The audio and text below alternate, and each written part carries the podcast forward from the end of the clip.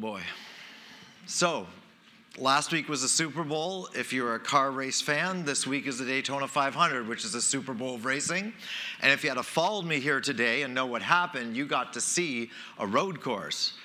Our car broke down on the way here, so at about quarter to seven or quarter to eight, I don't know. I don't want to let you know how fast I was going. We were still in Newmarket. We did make it here, um, two minutes late, and my wife, I want to thank her because we had plans to have shirts going on as I walked through the parking lot. Thankfully, we were a little earlier, but wow, my heart is still going. I'm not sure I can preach at this level of adrenaline. We're here, we made it. It was better than Thursday night, but anyway. If I were to turn in this writing that I'm going to read to you as a school project, boy, would I fail. If I wrote this down and made it my science project or explanation, I wouldn't get a good grade. If this was my review of a portion of history, I would be in trouble. But if I was a politician, this would be the best answer, no answer I could ever give. When I read this, it's to sound like I'm choosing both sides at the same time in the fear of offending somebody. I'll actually be saying a lot of stuff with passion, but actually saying nothing. Instead of thinking of John writing this, so this is just for fun, let's pretend we're hearing a politician speaking out of both sides of his mouth. And then think to yourselves, could John be doing this? So I'm going to read to you John 2, 1 John, sorry, 2, 7 and 8. Dear friends, I am not writing you a new commandment, but an old one, which you have had since the beginning. This old command is the message you have heard. Yet I'm writing you a new commandment. Its truth is seen in him and you because the darkness is passing and the true light is already shining. I read this and I think politics. I'm writing you a new command, but I'm actually writing you an old command. So, for all the people who are into the new commands, this is cool. For those of you who like the old commands, it's okay too, because it's really an old command. It is a very potentially confusing part of Scripture. But at the same time, I think it's a great way of seeing that God is the same yesterday, today, and forever. That when God does something, even though the system around it may be odd or different, and for New Testament Christians, the system of the New Testament is very drastically different from the Old Testament system. That the basis, that who God is and what God expects is always the same. I think often that gets lost. When we think about the old commandments or the Old Testament or the Old Covenant, the agreement between God and the Jewish people, that the Jewish people would represent God to the world, and we need to remember that. The error was their arrogance in that we're the chosen people, therefore we're special, and no one else has a chance. When they built the temple, there was a place for people who were not the chosen people. There was a court where us Gentiles could go. The word of God was for all the wor- world, but there was a special, special people chosen to present that. And the reward was a different relationship with God. We have the newer testament or the New Testament, and God has, in his wisdom, decided there's a different way. Of course, we add Jesus to that, which was God's plan from the beginning, but it said that all people will be my representatives all around the world. But still, even though God changed the setup of his agreement from being done through a temple system, a system in which you are constantly sacrificing animals to the sacrifice of one man, the basis for God's actions were all the same which means the basis for what we need to do is also the same. But to truly understand this confusing new commandment, old commandment, I give you a new one, but it's an old one, why don't we try and understand what the commandment is? So let's read on further in 1 John. 1 John 2 9 through 11. Anyone who claims to be in the light hate, or sorry, anyone who claims to be in the light but hates his brother is still in the darkness. Whoever loves his brother lives in the light, and there is nothing in him to make him stumble. But whoever hates his brother is in the darkness and walks around the darkness. He does not know where he is going because he is in the darkness, and the darkness has blinded him. We know the command. The command is about loving your brother or your sister. That is a command that goes throughout the Bible. I think we often think of God as the mean, angry God who suddenly had a personality transformation in the New Testament when he became loving, but that is not true. And then when we move on, if God is loving and we are to be holy as God is holy, we are to be loving as well. We need to remember that there is a command to be loving that goes all the way back to the Old Testament. But Jesus made a comment. Jesus actually called loving one another a new command. So we know we're in the, the book of First John, which is a letter to Christians written by John. But John was also somewhat of a historian, where he wrote down the things he saw, heard, and experienced with Jesus and the words of Jesus. So the book of John, not to be confused with First John, actually records Jesus' life, Jesus' words. And here are some words we need to hear.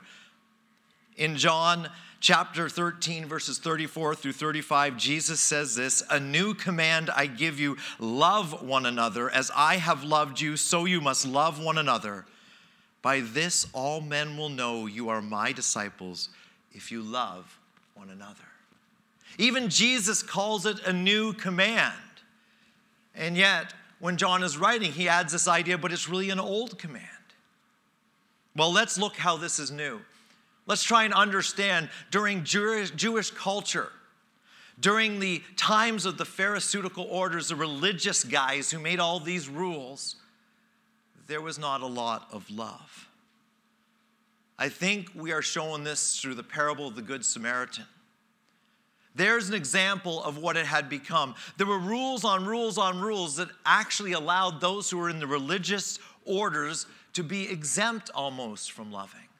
Their behaviors were we're the elite, we're the upper class, we simply need to exist because we're perfect, we're fine, and we're okay. For you and I, who wouldn't be in that group, we'd be burdened with incredible amounts of things to do. But for them, love was not even part of the equation. Think of the Good Samaritan. Think of the story. You have a Jewish person who is beaten up and left for dead. Now, in a world in which people were, we think we have racism now, everything was divided by who you belong to. The Romans or the uncircumcised, any of the Gentiles of that time from that area belonged to a certain organization or group that stood above everybody. But then within Judaism, there was a class system. But the one thing that was true is it was the Jews who were occupied by the Romans. So there was definitely a system of the Jews need to stick together because we have been occupied. And yet, the Good Samaritan tells us this Jewish guy in the ditch who's dying there, what happens? The religious leaders, the fellow Jews, his countrymen, leave him in the ditch and walk by him and ignore him. But a person who is a Samaritan. Let's understand this. This is a half breed, a mixed breed, an unholy, unclean person to the Jews because they were not purely a Jew. They had intermarried, comes by and stops and lends aid and shows love. I would say, although the idea of love is old, it's from the beginning, it's God's plan, that this would have been a new commandment that you love one another. That those who are involved in this faith must be loving people. And the Good Samaritan shows us how unloving they had become, even to one another. Who was going to lend help to this poor guy dying there? Well, his own people weren't. So when Jesus calls it a new commandment, it is going to be new to them because their religion had become just that a religion, a system of getting closer to God as though somehow God could be bought by someone else's attempt to look good.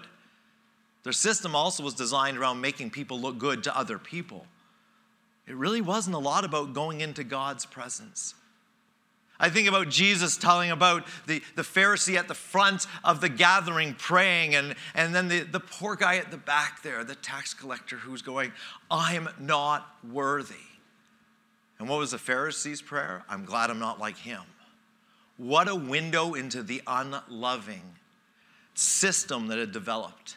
This wasn't, I want to lift my brother up. I want this person to understand the God I understand. It was, I'm glad I'm not a mess like him, but look at me. I'm awesome. So to say to love one another would be a new command, but it was also an old command. one of what I would say the most well-known verses is John 3:16. But the second set of verses would be from Matthew 22, 37 through 40. This is what Jesus said. Someone asks him, What is the greatest command? Jesus kind of makes me laugh. What is the greatest command? Jesus gives two. That shows you how important these are. Jesus asked one question, but Jesus gave us what we need to know. He gave us the foundation to everything that is Christianity. He said this Love the Lord your God with all your heart, with all your soul, with all your mind. This is the first and greatest commandment. And the second is like it love your neighbor as yourself. All the law and the prophets hang on these two commands. The problem with memorizing verses is often they go through our heads, out our mouths, but never through our thought process. They become something to memorize. They're no different than memorizing a poem for English classes, Shakespearean. Think about what said. Everything hangs on these two things. Everything exists because of these two things that we love God and we love one another. Now, in case you're wondering, oh, you said it was an old command, and yet you just quoted Jesus in the new covenant or the new commandments. Jesus is actually quoting the commands from the Old Testament. The first one is Deuteronomy 6, uh, verse 5, which is love God with all you are. I'm summarizing. And Leviticus 19, 18 is the second one love your neighbor as yourself. Everything we do as followers of Christ and everything the Jews were supposed to do was to be seen through the lens of loving one another, but that's not what it had become. And may I suggest as we go further into the sermon, we'll realize maybe we've gotten far off from that too. That love is not the way we view everything. When you read scripture, every command from God comes out of our need to love Him and love one another. When God says, Do this for me, it is out of love for God. When God says, Do this for your fellow mankind, it's do it out of love for them. But do we operate out of love? Are we actually focused on love? Everything in the Bible, when you pick it up, must be understood through the lens of love. But the Old Testament people had understood it through the lens of rules, through the lens of if you do this, God will like you. If you do that, God will like you. Not if you love God, you will desire to serve Him, to please Him. We talked about this last week a bit. If I love my wife, I do what she needs. I don't do something just to prove my worth. It's not about me, it's about serving her needs. If we love, we follow God's commands, not we follow God's commands to get God's love. It is offered for the taking. But to actually take him up on it, we need to follow him. Jesus is our Lord, our Savior, and the one we follow, not the one we're trying to earn, but the one we're trying to rejoice with and live with. Let's get back to 1 John 2.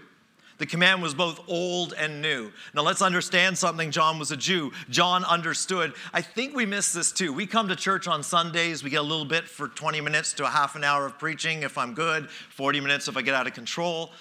I drove a long way. You never know what's going to happen today. Anyway, we get a certain amount of time.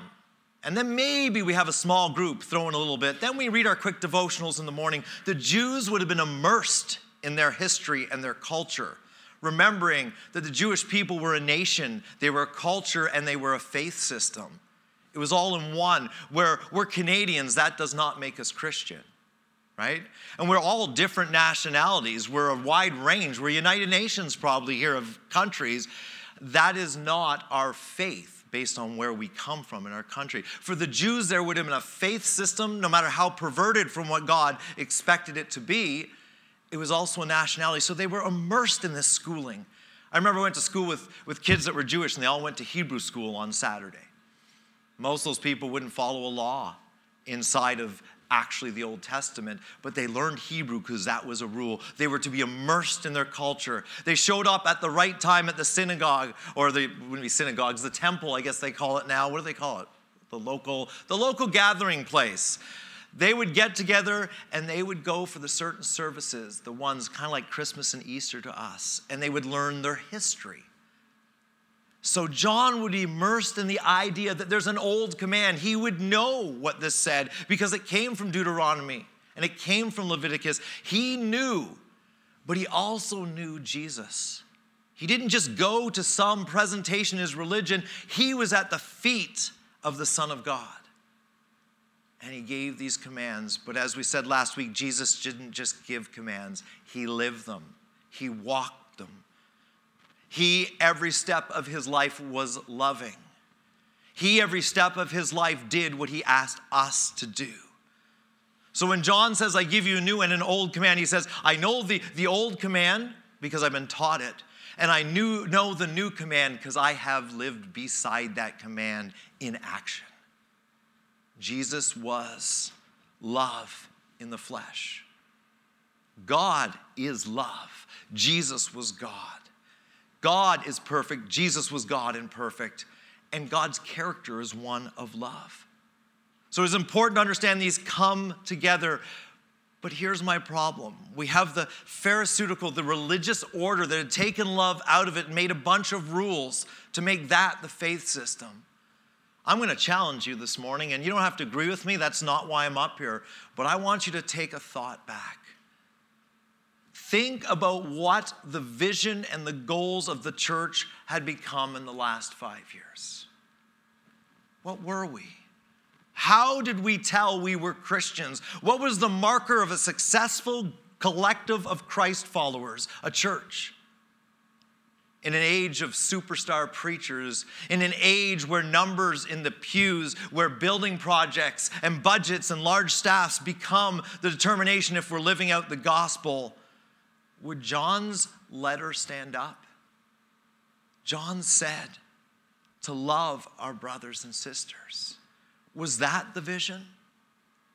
Let me challenge you to think is that the vision in the culture in the North American church? Or would John also write us and say, I give you a new commandment because it's really an old commandment. It's right there in the Bible, but you've lost it because love's not the marker of a great church. It's numbers, it's attendance, it's butts in the seats and dollars in the offering plate or in COVID in, uh, coming online, but it's money in the bank. Is that what describes Christianity? Because Jesus said, You will know. You will be known as my disciples if you love one another. As a matter of fact, some people estimate a lot of the churches that we read about when Paul writes his letters as being a maximum of 40 people in different locations. They didn't have a building where they all got together with 5,000 people, and that was a sign of Christianity. The disciples were known of Christ for their willingness to love each other, support each other, and love their neighbors as themselves. The marker of being a Christian is love. If you walk in the light, you love. But if you walk in the dark, you stumble and you don't even recognize what love is. As we're trying to understand what God is calling us to do at Grace Community Church, let me give you the first step because it applies to every church. It doesn't matter your history. Your history tells you what you may need to address, but every church is called to love, to love one another and then love their neighbors. And I separate them because I think we need to learn one, to love one another better before we even try to love those that don't even have close opinion to ours. Now, that's kind of theologically bad because you can't sit here and work on this and not love your neighbor. But if we could even get it right here where we agree with each other, for the most part, we are here because we follow Jesus Christ. We believe he died and rose from the dead. Can we at least try and love one another? And then let's get out there and love our neighbors. Problem is, is that maybe we actually have the wrong markers and measurements. So we don't even know if we love. Maybe we are the most loving church in the world, but we wouldn't measure that or try. Why would we? Because there's some empty seats in here. Because we're not getting hits online. Isn't that what being a Christian is about and a Christ follower? No, it's not. As a matter of fact, true love can actually lead to minus people in your church. True love tells the truth. True love is more worried that your neighbor goes to heaven than how much your neighbor thinks you're popular and likable. When you tell the truth in love, you will lose friends sometimes. All the metrics and measurements in the world, when they are applied, actually can't be applied to love love can be a negative metric, a loss of friends. But love still does what is right. You want to talk about stumbling blocks in the dark? The some of the LB knows this. I had to come to a meeting on Thursday night here, and everybody knows what Thursday night was like. But I left around 4:45, so it was just a little bit of snow and rain. I left with lots of time, and I got here right on time at seven. Now it's an hour and 40 minute drive. It took me two hours and 15, but that's okay. I love driving in the snow. I made that comment. I made it to Cheryl. I said, Oh, she goes, terrible drive home for you. No, it's snow. I love driving in it. Well, the drive home was a little worse. Um, I'm driving along, and I don't even remember what road it was because I have no idea where I was. Driving along, and there's headlights just to my right of me. Now, headlights should be to the left of you here in Canada. I was so off track, I thought I was in England. Anyway, there's right lights over here. And then there's a police car, and I'm trying to figure out where the road is. For you guys who live around here, you may have a feel for that. For me, every bend is in the wrong place when it snows. I have no idea. Anyway, I drove, I made all the corners right. My wife's talking to me on the phone. She didn't want me to fall asleep. And it says an hour and 40 minutes when I left here, and of course it goes up a bit because there's snow. But then I'm driving along, and suddenly I realize I've done probably an hour's drive, maybe a little less, and it's still saying an hour and 36 minutes on my GPS. I'm just lucky I didn't end up in one of the territories. I just kept going north and missed the corner to go into Orangeville. I had a GPS. I had directions of where to go, and yet it was dark and snowing. And even though it told me to go one way, I missed that corner. And of course, I didn't notice it was correcting it, so I just kept following this line. And if I had missed the next corner, I would have just kept going. I got home at 2 o'clock at night, safe, uh, no longer saying I love driving in this weather. I also said that I love talking to my wife on the phone. I think she was sick of me, and I was kind of sick of talking to her because all I kept saying is, I'm lost, I'm lost, and she can do nothing about it. I got home, but I want you to see the metaphor in that. I had a GPS, I had a guide. We have the Bible. And yet, without the ability to see where we are and what's going on, we can have all the instructions we want. We can still stumble in the darkness. The Word of God is designed to bring light. It itself is not light until we learn to love. Do we look at this book through the lens of love? We are lost just like I was lost, fighting through a snowstorm, through the darkness, because the instructions are not enough. Heart of the instructions are everything to love one another. That is the lens we need to look at everything through. I think the other thing is, although I don't have time to discuss it today, we need to understand what love is. You know, the, the different love verses in there, we always like love is patient, kind, and so on, but it doesn't say love is nice. Love talks about bearing things with one another, which means there must be some burdens.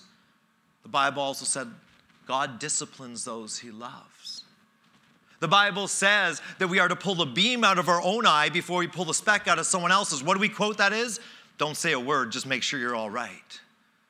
That's a very loving verse. Make sure you are so right with God that you can help your neighbor. Love your neighbor enough to help them pull the speck out. But if you're in the darkness, if you're not loving, you won't even be able to see your own beam in your eye or log, let alone the speck in someone else's. Love is an activity that may cause you to lose friends, but it's an activity that desires that people get what they need, which is eternal life, because the alternative is not a very pleasant thought. Jesus' message, I have yet to see have a positive influence on everyone who hears it. I know you're sitting here going, well, it's such a great message, why not? The Bible tells us that it's foolishness to those who are perishing, that some will reject the message. Is it our job to change and weaken that message so our seats are full? Or do we love people enough to take a chance that we may not have enough people in the pews to support the church, but we'll have enough love to keep going anyway? Those verses that say, that if you don't love, you're stumbling in the darkness, or something maybe we need to think. Have we stumbled in the darkness because love was not what we were doing? This is not an individual commentary. I am sure as individuals we were still loving. But as a church, were we loving or were we so taken aback about growth that we forgot to love? I often say, we tell people, become a Christian, you'll be loved and cared for. We get them in the doors of the church and tell them, now that you're a Christian, it's not about you. Get out there and get more people in. It sounds like a horrible pyramid scheme. If we're going to say you're going to be loved, and as soon as they join us, we're not loving them enough to correct them when they're wrong out of love, but also to come alongside when they're hurting, then what have we done? We have lied. We are the worst marketing group ever. You know, the difference between marketing in Christianity and marketing in real life is when someone buys the product, they're stuck with it. In Christianity, you're stuck with them. If they buy into following Jesus Christ, they don't leave the store, they actually come and live in it. We are not preaching a gospel of love until we get people hooked on it. It's not a drug, it's a lifestyle. And in case you're sitting here saying, well, what are you talking about? This love sounds like it's a horrible thing, it sounds like it's a bad thing. Let me ask you this. When Jesus told the truth in love to the world, what did it get him? Death. What did it get us? Life. Are we to live and walk like Jesus? Are we to love our brothers and sisters? Then we need to accept that when you love, you tell the truth. And when you tell the truth in love, not angry, venom spitting behaviors, but in love, sometimes you won't be loved back. We're in a transition. If the first step we make is say, who's in the church doesn't matter, who we choose to love matters most, and it should be everyone the seats actually probably will end up more full. But not with people who've heard a weakened gospel message, but with people that desire to walk together in the light and become deeper and deeper in Christ. The church in North America is shrinking, and my belief is because we've marketed them something, we've not loved them. And we stumble in the darkness because we're blinded by the evil of the show when God wants us to be in the light of love. Now, it's great up here telling you that. I think we can all admit we'll fail at this. We're never loving enough. What's the measurement for love? It's the fact that every time you've loved enough, you realize you can love more through the power of God. That's the measurement we need. Love one another. Love is of God. Everyone who loves is born of God and knows God. We're not even there yet. We're going to be going through that. God is love. Be like God and love one another. Let's pray. Heavenly Father, a message that I don't understand in the sense that we're told we can't measure how deep, how wide, how high your love is. And yet we're asked to love in the same way. Help me, Lord, to love. Help us to make our culture one of love. Help us to look at people missing in those chairs as people who have not been brought to you, not people to be brought into our church. Help us to count the numbers of, that are being rejoiced over in heaven rather than the numbers in our bank account. Help us to care about eternity more than our own position and our own status in the community. Help us to hear the words, Well done, good and faithful servant. You loved, even if it could have cost you your life. In your name we pray. Amen.